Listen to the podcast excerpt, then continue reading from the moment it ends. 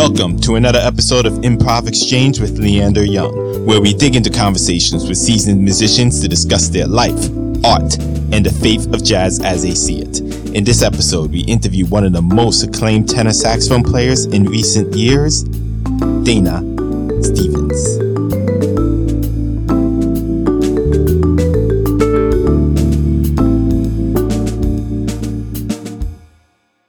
Welcome everybody. We have Dayna Stephens here. How you doing today, sir? Doing great, man. Thanks for having me, Lee. Appreciate it. Well, thanks for being here, man. Well, could you first tell the people who you are, about yourself? Yeah, I'm a uh, saxophonist, composer slash educator. Um, I come from the San Francisco Bay Area originally. I was born in Brooklyn, but I was raised entirely in the San Francisco Bay Area. Um, went to Berkeley High School and then went to Berklee College of Music and then what was then the Thelonious Monk Institute of Jazz in LA. And then I've been in New York ever since. And I teach at William Paterson University and Manhattan School of Music in Manhattan, which is obviously not happening right now, but that's what's that's what's going on. Now that stuff. I know Corona is hitting everyone hard right now. Yeah, indeed. But, well, I'm still glad you're here for the show. So thanks for inviting. Are you located anywhere else besides New York right now? No, I'm I'm actually in uh, Paterson, New Jersey, which is across the river, um, about ten miles across from uh, New York, and uh, so I'm, I guess, fortunately, not in the middle of everything that's happening. Although we do have quite a bit of uh, uh, impact here in Jersey too, as well. But, Okay, so since you still work in the academic world, being in both the academic and the real world, what is something you've learned and experienced? Well, um, there's a vast variety of students coming um, from all over the world, and uh, really appreciate how they all bring in their own unique experiences um, uh, and influences to to the music you know, I've got one kid from South Africa, and I've had students from Israel and and Europe and all over, um, from uh, from Japan and China. So it's uh, it's it's it's it's really interesting to hear the diversity, but also hear the uh, common thread. Um, that you know the, this music that is the language that that's spoken by by all of them is the one thing that unites them and for me it's it's been interesting to codify all the things that I've picked up um, through the years and and present it to them and and have them take it and you know take it and put it in their own way. So yeah, it's it's been um, a great exchange of uh, information both ways. Honestly, it's not just me teaching them; it's also me observing um, you know the things that they grew up with, and even generationally, even with my American students, um, they have a lot of stuff they they've hit me to that I would have not heard before. So, yeah, it's a fruitful fruitful endeavor. oh, that's good. That's good. How do your students see the jazz world? One more time. How do your students see the jazz world?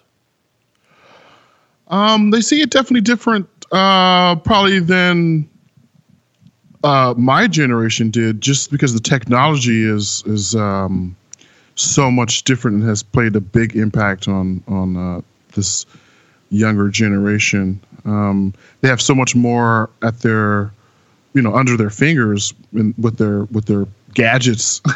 um, you know, we had physical metronomes and books and actual physical CDs and things we had to use and um, we didn't have the internet. We couldn't really. We had to get books to kind of go in depth into a player's uh, biography. They have all this stuff at their disposal. So in some ways, they're they're at a they've got quite a bit more of a head start into their journey than I think we did.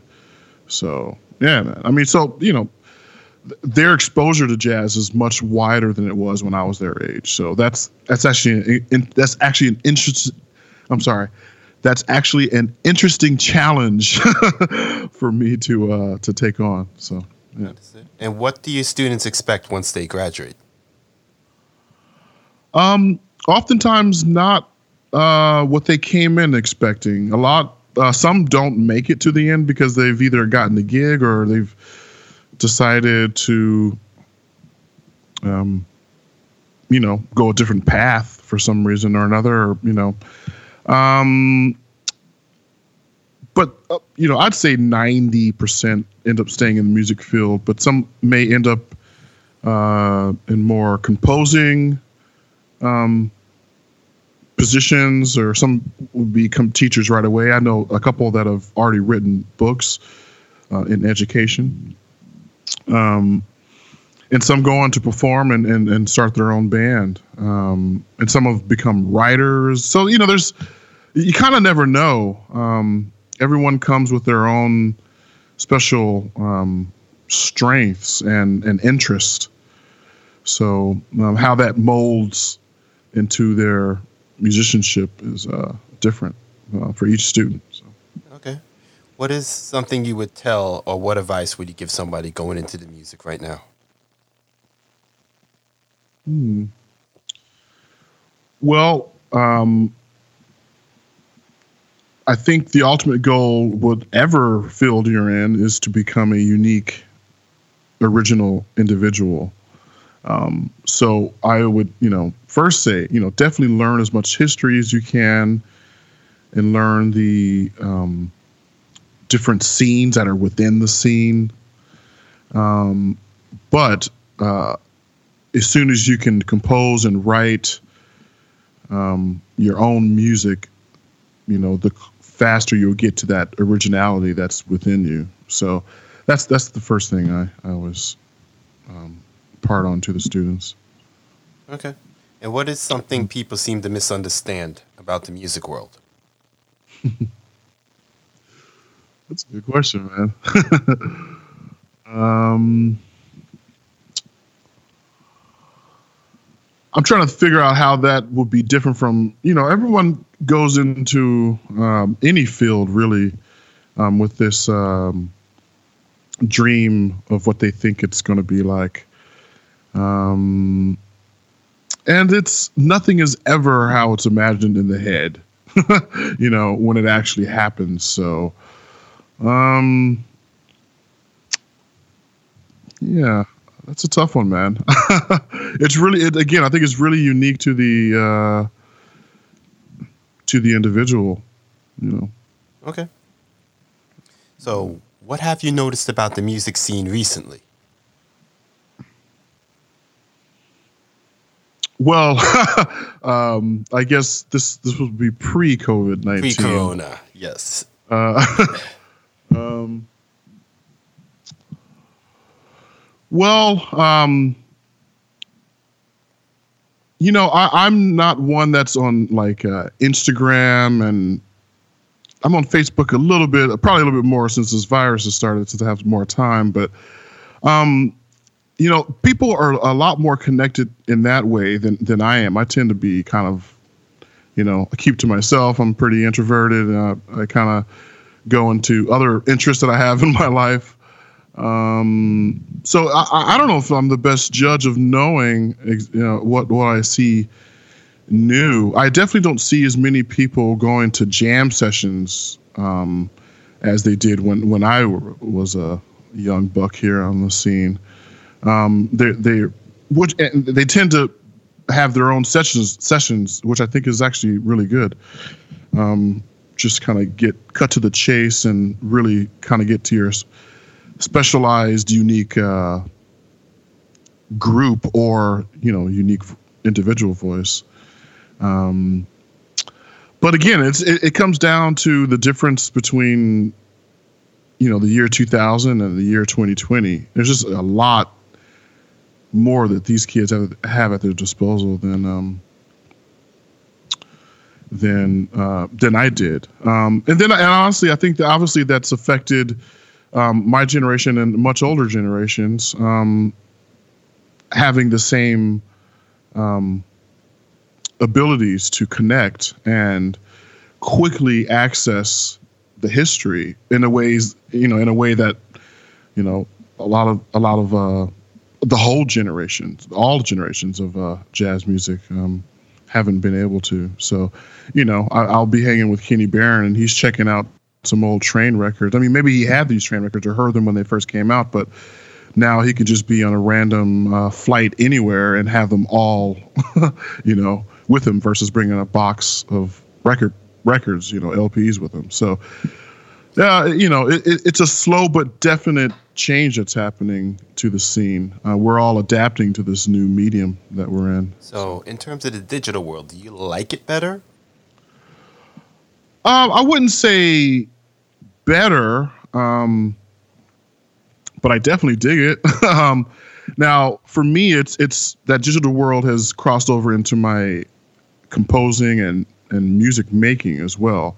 Um, I now play an electric electronic wind instrument. It's called the EWI um, or wind controller, some people call it.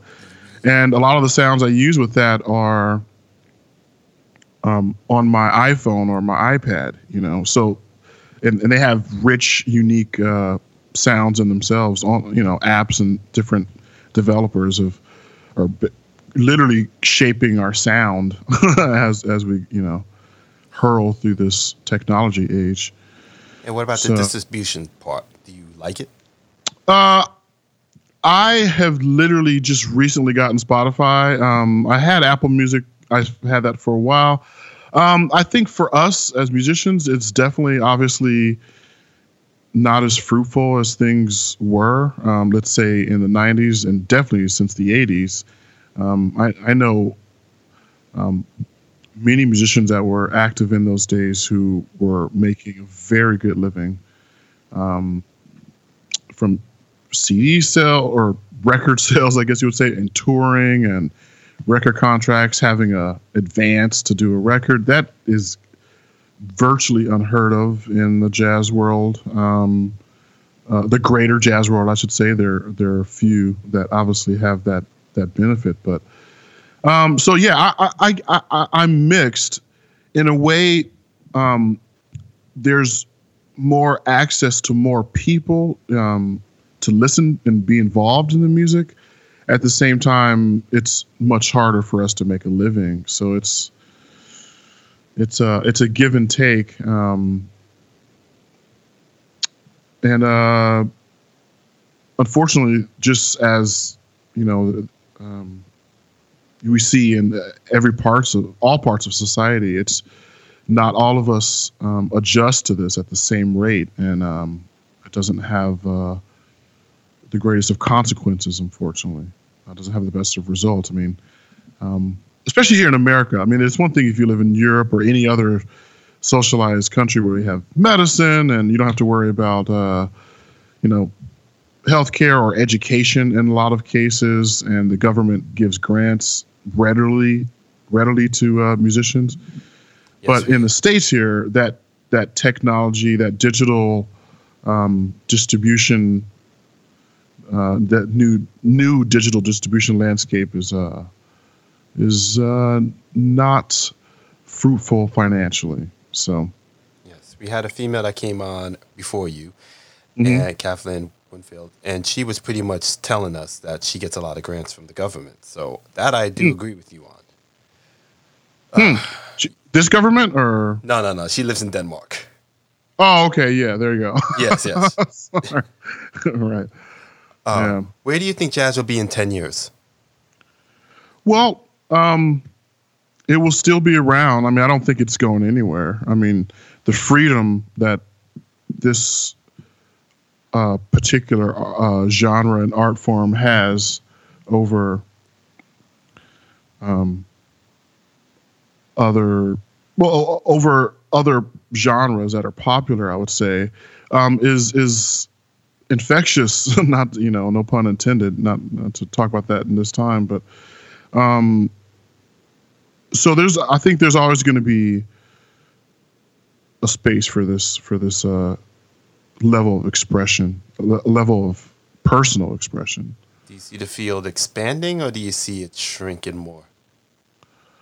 I don't see it shrinking personally um, because the population is expanding. And I know education, it's alone uh, that I see literally throughout the world. I've been to random little towns in Ukraine and they have uh, jazz festivals. So I don't, you know, maybe um, Uh, I could maybe see in America because there's not as much music happening in schools, but I, I, I even that I, I, find hard to hard to believe. I think honestly, what we've seen is it become um, it's the culture of the music has become has grown in more wealthy communities. Let's put it that way.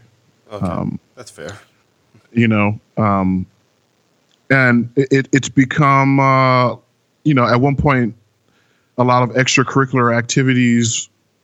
Um, some were were pretty much cut off from um, economically uh, disadvantaged communities, right?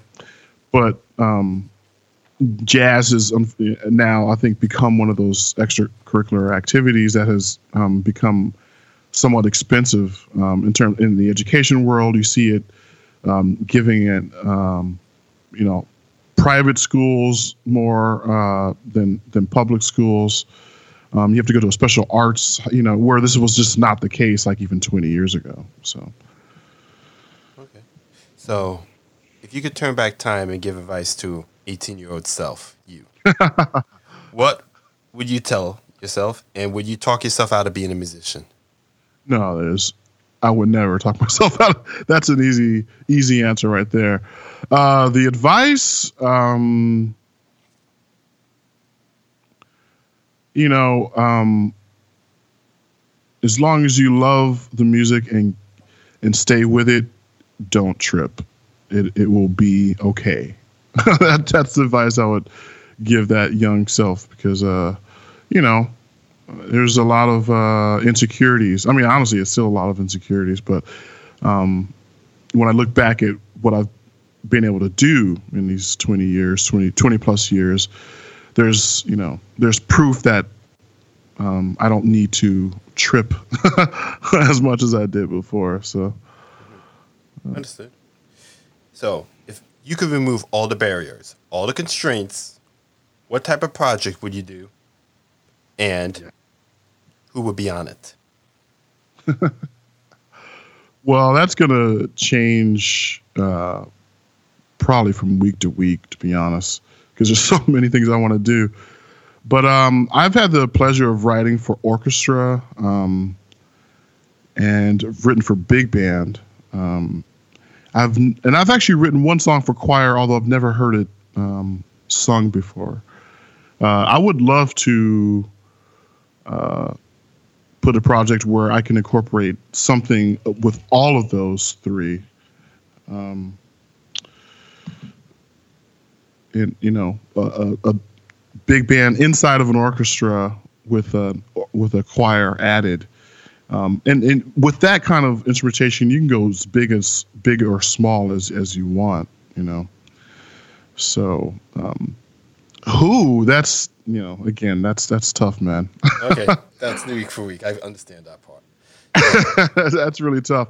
I mean, I get to give you a list of cats that I've always wanted to play with. Um, Jack DeJohnette is like my hero of all time, and I've met him once, but I would I dream of, of uh, playing with him one day. Um, uh, Kurt Rosenwinkel, someone I've wanted to play with. Um, Christian McBride. I mean, there's a lot of cats I would I would really love. I mean that those three right there would be awesome as a rhythm section. So, uh, um, but uh, yeah, this this would be a long meandering list if if I don't stop at this point. So fair. what is the best compliment you ever received?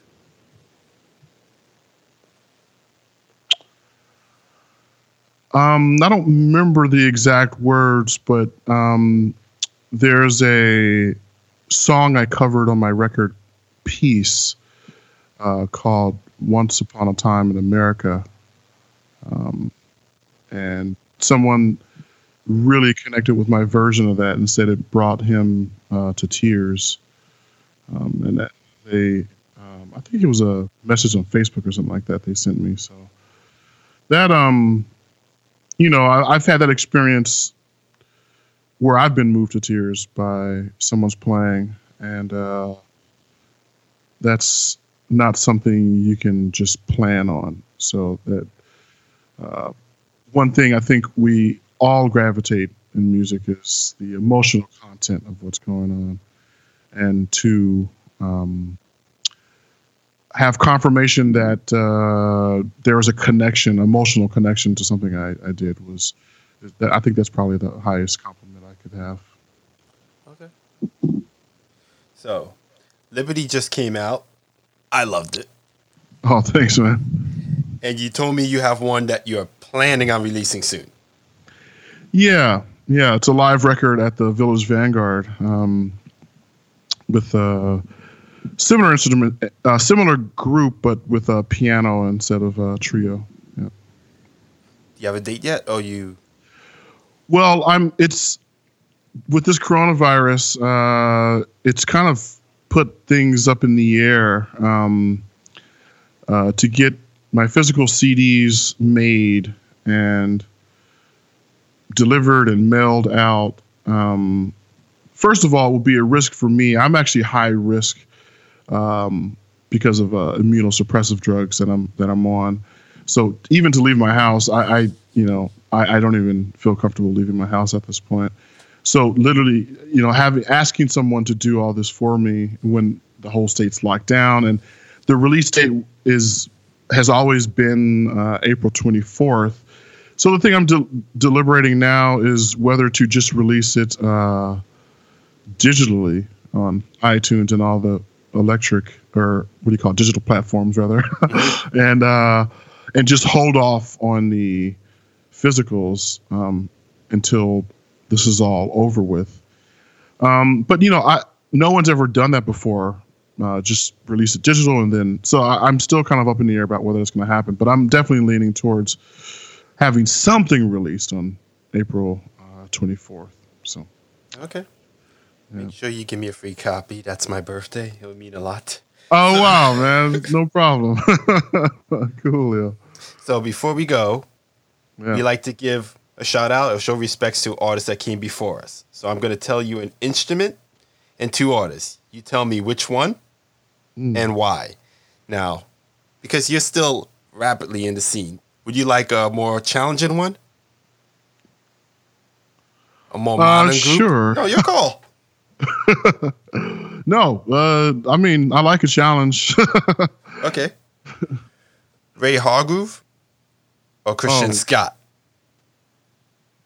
Okay, so hold on one second here. Am I am I You're choosing one of them for the trumpet and every instrument, and you're gonna say which one you'd rather have on your album or you had to play with and why?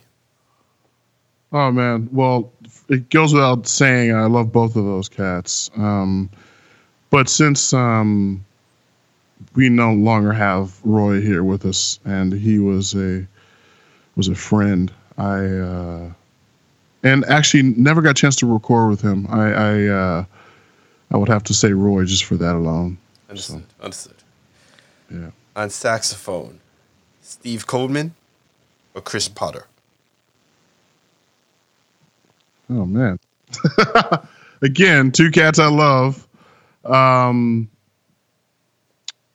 I don't personally hear enough of uh, Steve. So, um, and I there's a lot of situations I've never heard him in that I would love to write for. Um, I think just for that alone, uh, I would I would uh, love to to to make some music with Steve. Chris, I've heard obviously in many different situations, and I've OD'd. Actually, I've OD'd on both of these cats over the years, but I would have to say Steve. So, okay. On trombone, Steve Davis or Jeb Bishop? Wow, man, I don't know Jeb. I'm sorry. Okay. Man, that tells you I don't get out enough, man. but I will look him up, man. I feel embarrassed. But uh, I know I know Steve, and that's a bad uh, mamma jamma. so uh, okay, on bass, we'll go with Dave Holland or William Parker. Hmm. I love Dave, man. Um, I don't know William as much, uh, but but Dave is on so many fundamental records that uh, that were part of my inspiration growing up, and, and still is a part of uh, records. I love him on the new Kenny Barron record. So yeah. Okay. On piano, Sako. I mean Satoko Fujii, or Robert Glasper.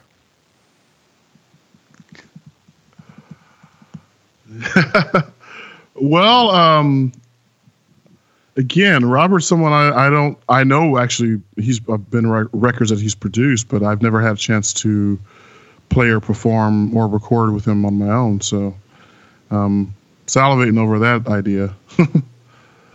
okay. And on drums, Matt Wilson or Billy Hart? Jeez. I love both of these cats. Uh, I've played with both of them. I've recorded only with Billy though. So just for that alone, I think I would like to put Matt up in that up in that crack. so. Understand. Okay. Well, is there anything else you'd like the people to know?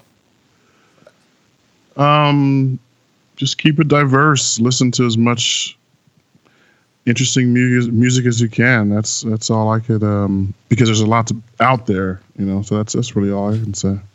Okay, could you tell the people where to find your stuff? Yes, DaynaStephens.net. And Dayna, my dad did some interesting things to the spelling of my first name. It's spelled D A Y N A, and Stephens is with a P H. And that's daynastephens.net, and there's links to everywhere. Um, all my stuff from there. Or you can find me on Spotify, iTunes, all the digital platforms, Tidal, whatever you, whatever you want. So if you just Google me, you'll find everything that way too. Okay, everyone. Mr. Dayna Stephens. And this is Leander Young from Improv Exchange. Thank you. Have a good day. That's that on jazz. Thank you for joining us on this episode of Improv Exchange. Please subscribe on Apple Podcasts, Google Podcasts, Spotify, or wherever you listen. Also, please be sure to follow us on Twitter, Instagram, and Facebook at Improv Exchange.